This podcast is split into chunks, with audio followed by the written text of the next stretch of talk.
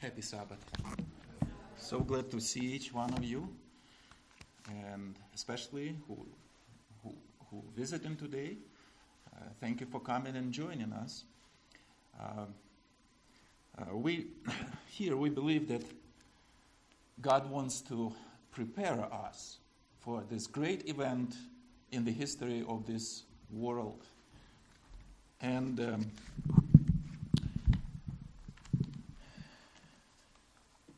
I chose uh, the topic that I believe is very, very important. The topic is um, believe, hope, and pray. How important it is? I believe it's essential for us, for our preparation to believe, not just simply believe, but believe in someone, hope that whoever said whatever was said is going to happen, and pray that we are going to be ready. Let's define the words first of all. What do you think the word believe means? What does it mean to you when you believe in someone or something?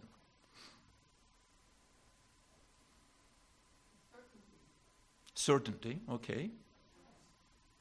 Okay. Okay. So it's assurance, it's a trust, uh, it's, it's an idea that whatever you do, you, you believe in a certain way that it's going to happen, in a very certain way. Can you live without belief? Do people, when people lose their faith completely in someone or something, can they continue to live? Right. Even today, when you uh, went and decided to drive here, nobody walked here, right? You, you were driving, right? So you have to believe that other people, other drivers are going to follow the law.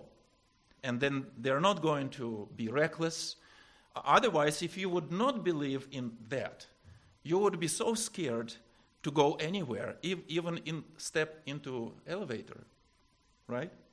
Go to the street and just walk you because you believe that nobody is going to come and shoot you, even though it, it can happen. But you believe in in better, whatever is better out there. What is hope? Anybody? When you hope, you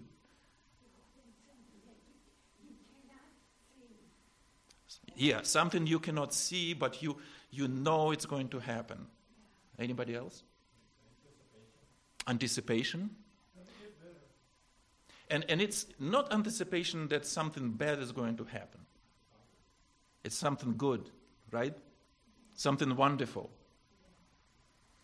My favorite illustration about it, about one research that was done many, many, many years ago by scientists.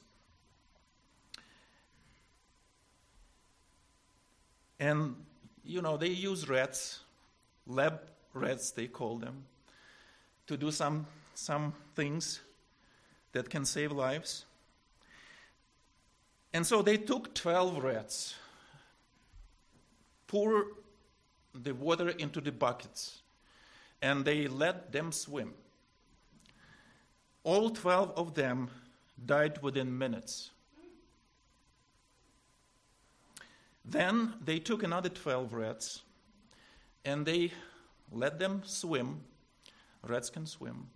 And just about when they were about to drown, they rescued them one by one. Then they let them, you know, rest, sleep, eat. They repeated this again and again. And just before they would drown, they would rescue them. And then finally, they decided to let them swim. And they swam and they swam and they swam more than 24 hours. And the explanation they have only one explanation why they were swimming that long hope. And, and I could not believe that I can find this illustration that the scientists would come to the conclusion that uh, animals, these, these rats, would continue to swim because they understand the concept of hope. They were rescued, they remember that, and that would give them uh, ability to fight, to fight until they would be rescued.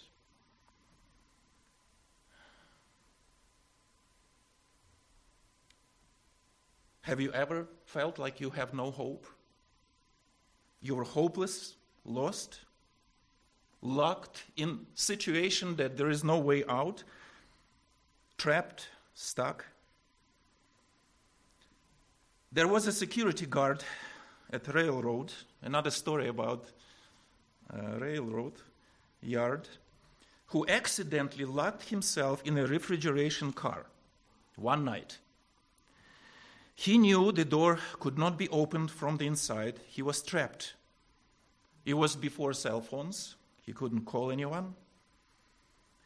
He knew that he would die there, either from cold or lack of oxygen. The thought of being freezing to death concerned him the most. He screamed, uh, screamed until the, his lungs burned and he banged on the door until his hands were swollen and bruised and bleeding. His situation was hopeless, his fate written, and he decided that at, at last he's going to leave the message, uh, his record about dying. And with a pencil, he wrote on the car wall, It's so cold in here, I can hardly stand it. After a while, he struggled. From the corner where he uh, huddled, he wrote a second line It's colder still. My fingers are getting numb. Then later, I am slowly freezing to death. And ultimately, these are probably my last words he wrote. By the time he scribbled his final sentence, the writing was Nobody could understand what he even wrote. His body was found next morning in the corner of the car. He was dead.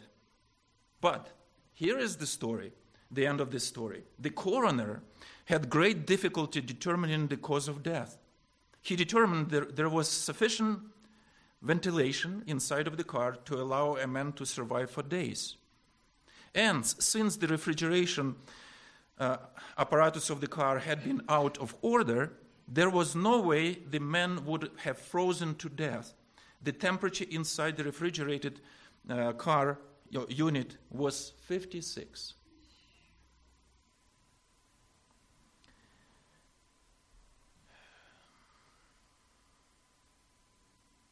Can we become like that man? He imagined how freezing the temperature is. People without hope cannot look forward at all. When the odds seem to be going against us, what do we do?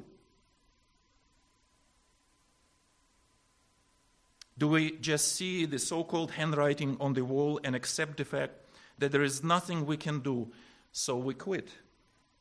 Or do we look at the situation and keep fighting? Keep looking for the way to overcome. Maybe it is illness, maybe it is rejection or abuse. During the Second World War, the term was first used by the British, and uh, they called the war that Germans started the Blitzkrieg, the German word for lightning war blitzkrieg.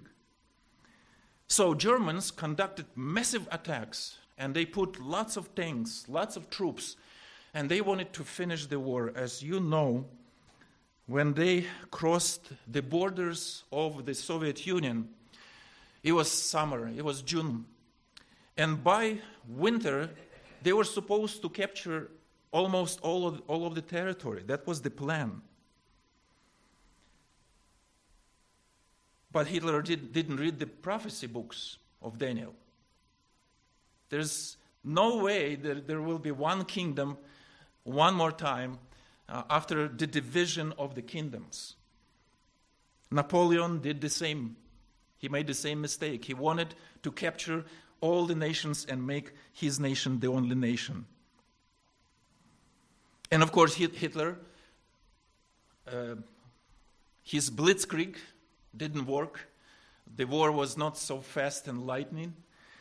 So he, when the winter came, the winter helped uh, to change the course of war. So, I'm going to tell you a story from the Bible that I never preached on, and I always wanted to do that. It's in the book of Ezekiel. Ezekiel was a priest. Uh, he was taken captive by Babylon a little bit later than Daniel, but almost at the same time.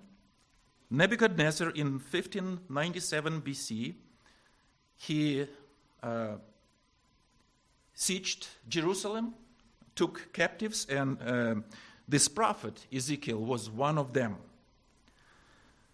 So, Ezekiel is one of the most colorful prophets. He used pantomime for delivering the message, he used crying, wailing, slapping his thighs, and uh, he ate the scroll to deliver the message. He was dramatic. He used a lot of dramatic elements to deliver the message. And right now, we're going to take a look at that text. And uh, when Jedediah is going to read it, uh, please pay attention to the story, what's going on here.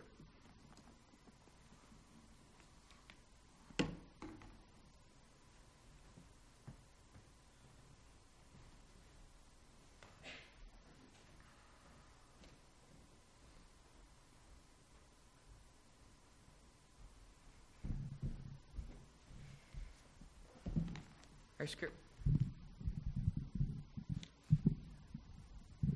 Our, our scripture reading today is found in Ezekiel 37 1 through 10. The hand of the Lord came upon me and brought me out in the, mid, in the spirit of the Lord and set me down in the midst of the valley, and it was full of bones. Then he caused me to pass by them all around, and behold, they were, there were very many in the open valley, and indeed they were dry. And he said to me, Son of man, can these bones live? So I answered, O Lord God, you know. And again he said to me, Prophesy to these bones and say to them, O dry bones, hear the word of the Lord. Thus says the Lord God to these bones, Surely I will cause death, cause breath to enter into you, and you shall live. I will put sinews on you and bring fre- flesh upon you, cover you with skin and put breath in you, and you shall live then you shall know that I am the Lord. So I prophesied as I was commanded. And as I prophesied, there was a noise, and suddenly a rattling, and the bones came together, bone to bone. Indeed, as I looked, the sinews and the flesh came upon them, and the skin co- and skin and the skin covered them, covered them over, but there was no breath in them. Also he said to me, Prophesy to the breath, prophesy, son of man, and say to the breath, Thus says the Lord God. Come from the four winds, O breath, and breathe on these slain, that they may live. So I prophesied as he commanded me, and breath came into them, and they lived and stood up, stood upon their feet, an exceedingly great army. Thank you.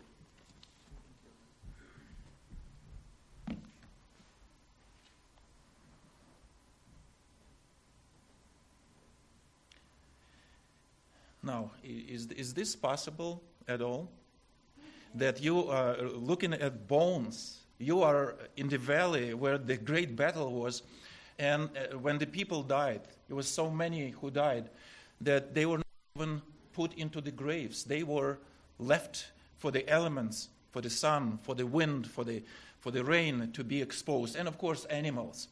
So now you don't have nothing uh, except bones, and. Um, if you would make a movie out of this, this would be like a horrific movie where the bones starts coming together and they would come together and, and, and, and it be, would, become, would become a skeleton.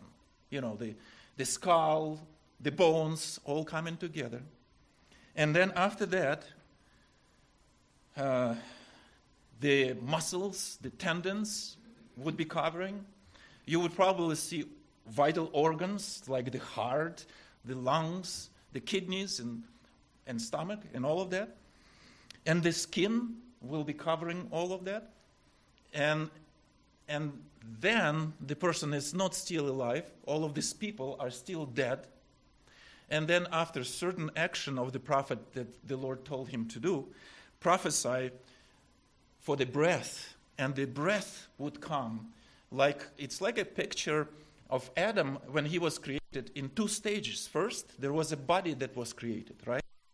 And then there was a spirit of God that came unto Adam and he became a living soul. So what we see here almost like creation of man. What is it all about? Is it actually possible? Who did it? A magician? When, when was the last time you, you, you've seen something that is impossible to be done and it's done? Have you seen anything impossible that happened? Stedman uh, writes uh, The story of this book is the story of human life. And the book begins with a tremendous vision of God because all life starts with God. The glory of the prophet Ezekiel was that he was he saw God more clear, clearly than any other of the prophets. If your heart needs to be set on fire by the revelation of the character and glory of God, read Ezekiel. He is a great prophet who saw the glory of God. Breath in the Bible, ruach, the, the word Hebrew word ruach, it's the same word that is used in Genesis to create Adam. Ruach can be translated as breath of life. It could be also translated as the spirit. Same word for spirit and wind. And uh, so, what we see here is that the Spirit of God comes upon this field of bones and creates living beings. Verse 1 tells that the Spirit of God was upon Ezekiel, which basically means Ezekiel was a very, very deep, in deep spiritual experience. So they're in captivity, have no hope that they're going to have freedom. The bones represent the nation of Israel. They're dead because they have no hope. They had to return to good old life, to life as normal, where, where they will be living again. The dry bones are described as dry bones. It's as dead as you can be. There is no hope. There is impossibly, humanly impossible to believe that there will be resurrection. But Christ proved the greatest victory was when Christ died and then he was not left dead, he was resurrected.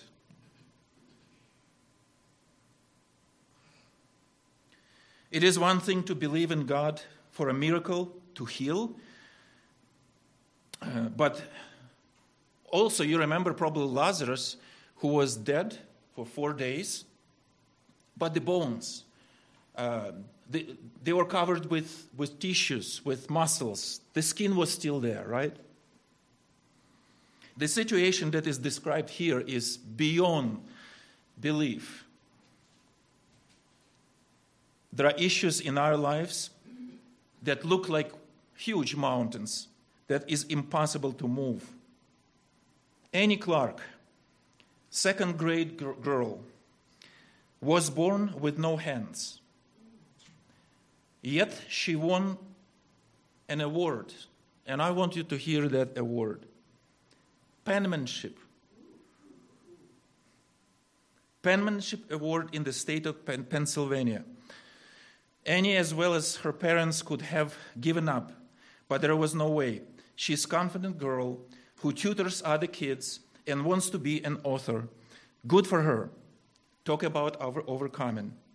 God looks at Ezekiel and asks, Son of man, can this bone become alive? And most of us, most of us would say, no, it's not possible. But, but Ezekiel answers it in a, in a different way. He said, Sovereign God, sovereign Lord, you alone know. When we are facing situations that are, seem to be impossible, we are facing these dry bones, things absolutely hopeless, dreams that have long since died and been buried within you. Ezekiel is told to prophesy to the bones. So first he prophesied to the bones, they started to become come together. And then the tissues, and then the tendons, and all, all the organs. But then he was asked, prophesy for the spirit. And he did.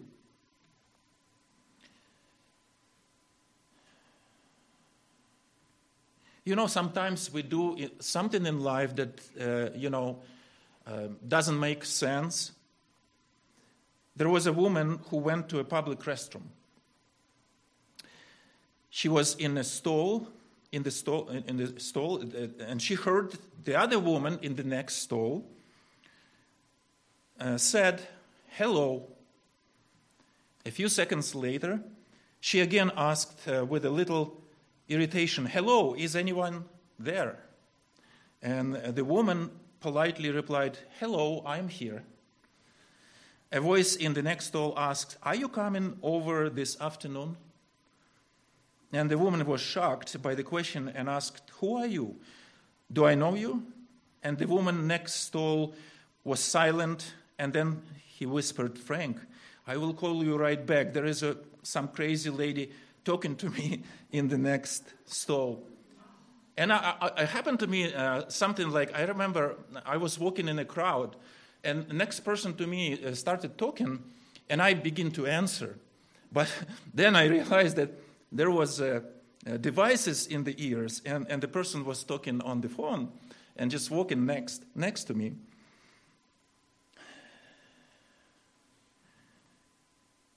We need to speak into hopeless situations the, the will of God. Maybe we need to allow other, others to speak and ask for us too. Praying is great when you pray and you have communion with God, but sometimes we need to ask others to pray for us. Uh, the book of James, somebody mentioned that this morning, the book of James, you, I think you, you did. What did you say?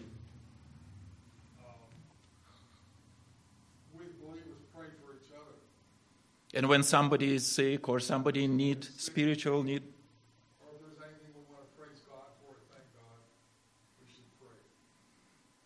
The perishable become imperishable. The dead come to life. There is nothing that God cannot do. When you say to a situation or a person, it's hopeless, you are slamming the door in the face of God. That's why we have the promise. That's why we have the hope. But we have to believe and we have to pray. What grave is the Lord going to bring you up out of? Would you believe this morning that whatever you're facing is impossible for us, but all is possible for God? Maybe it's time for us to start believing. Maybe it's time for us to start praying. Elena, remember we came here to California right after graduation. Uh, we graduated from college, and uh, dear friends, elderly couple, invited us and wanted to show a little bit of California, and we drove from Thousand Oaks uh, up to San Francisco using Highway 1, and we stopped in all of those towns. And one time we were, we were on the beach. I don't remember what beach it was. Why don't you tell? short short uh, story, remember?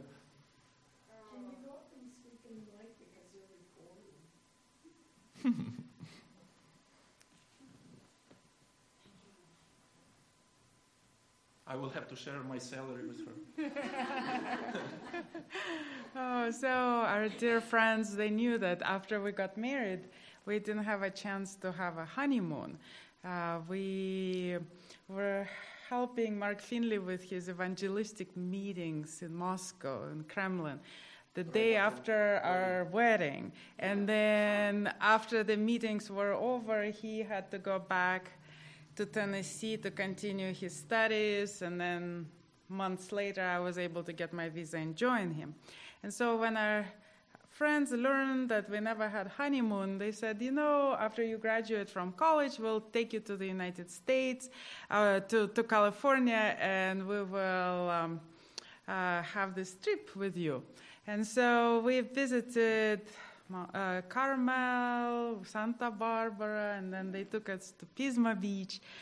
And uh, um, we had wedding bands that we never wore, but uh, we uh, inherited them from our family. And so we decided, since it's our honeymoon, we'll put the wedding band. And uh, Pavel's uh, band was too big for him. And so we wanted to go swimming. And he was afraid to lose it. So he asked the lady if she could hold on to his wedding band and she never wore a wedding band before. And so she put it on her finger, and then she sat on the sand while we were swimming. And then she forgot that she had it on, and when she got up, she put her hand uh, in the sand, and the ring slipped, and then she didn't pay attention and then we walked together on the beach, and then we uh, were driving to our hotel, and it was getting dark. It was actually pretty dark. And then when we were in the car, Lillian, that was the name of the lady, she's like, Pavel, I lost your wedding band. And uh, I was like, oh, that's okay. Don't worry about it. We don't wear them, and we'll be fine. She's like, no, this is your wedding band. We need to go back and look for it. And it was already really dark and sand everywhere, and the beach is huge.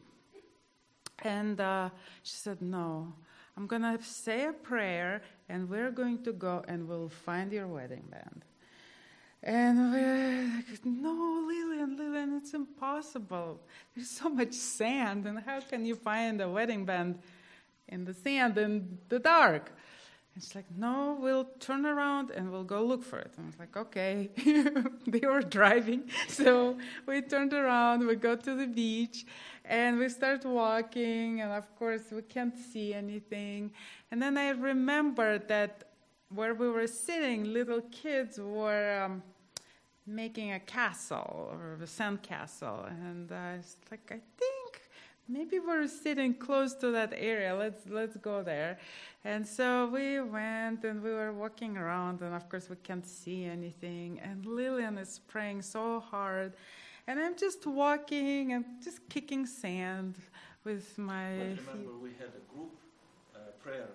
We, we, we were given up already and we felt sorry for a couple because they worried about us and we didn't worry about the you know ring and, and then we decided before we go, we just pray. So we had like a group put hands on each other in a circle and we just prayed. And we, we looked a little bit more and I said, well, let's just, let's just go. That's okay. and she, go ahead. And I um, kicked the sand and then I see something shiny in the sand and I bent and I picked it up and that was his wedding band. So prayer does help. Prayer helps, but also believe. Believe in, in the one that you're praying to, that he uh, does the impossible, impossible things. And when Disney, uh, Walt Disney World Resort in Orlando opened on October 1971, uh, Walt Disney was already dead uh, like five or six years. But he was planning it right? And uh, in 1971, when it was opening up, Mrs. Disney was sitting beside Walter Cronkite, American broadcaster. Walt Disney had died a few years earlier, as I said. Cronkite leaned over to her and said, Would it be, would it be great if Walt were here to see it today? And Miss Disney replied, If Walt had not first seen this, you would not seen it today. And it's a great story about hope for us. We should envision heaven and kingdom of God. We should envision Jesus. We should envision that we're going one day to meet our guardian angel or two that are going to tell us stories after stories how close we were to death and how many times they saved our lives. We must be a change to the world. In conclusion, I would like to say if we want to see changes in this world, um, first we need to change ourselves. We cannot change the world. If God is to revive the church, because this story is about revival, is about coming back, is about restoration, restoring back to life. Most notably, prayer does change things. Revival stand, starts with a prayer, with us. It starts in a quiet place. Today, I'm asking you to start praying so that we can change our lives and then the lives around us. In Yucaipa, in San Bernardino, in Beaumont, in Crestline, in Temecula, wherever you live, start with yourself. One uh, minister uh, was asked, how, how do you pr- pray for revival? And he said, Well, go home. If you have a choke, draw a choke where you are standing or kneeling and start praying that God is going to revive the person who is within that circle. And um, no matter how dry, no matter how dead we, we, we will be, God can revive us, revive our soul. And I'm, I truly believe that even if there is not even a bone that is left, you are in God's memory. Everything who you are, your DNA is stored somewhere. So to create back from nothing, God can do that as well because He did it before. And so I'm looking forward to the time when we all can see our loved ones that we lost and when we all can be together again. And these are the folks that you basically will see in heaven, but the decision has to be made right now. Don't wait. You know, last uh, Sunday I was expecting that maybe I would get a call, phone call, congratulations, because it was a holiday that I love so much. Not, not the other holiday. The other holiday is spon- sponsored by the School of De- Dentistry, I believe, you know, candies and all, all of that. But actually, on Sunday, if you missed it, it was your ho- holiday as well. It's called the Day of All Saints. Right? You, you know that. Yeah, on, on the day when there is a Halloween, it's actually, there is a holiday that is called the holiday of All Saints. And who you are, who do you think you are? We're all saints. Because we are uh, carrying the name of Christ wherever we go. We say we are Christians. So we are not doing what the world is doing. We are separating ourselves from what the world is doing. So, um, see you in heaven. If I cannot see you next time, but I would like to see you next Sabbath. And uh, let's pray for one another and let's pray for ourselves. Father in heaven, you are given to us this old message through old prophet Ezekiel, and you are asking us to pray, to pray so that our spirit would be resurrected, that you will give us your spirit and we become alive. We pray for each other, we pray for our loved ones, but we also pray for ourselves that we can make this decision to follow you wherever you go. In Jesus' name we pray, amen.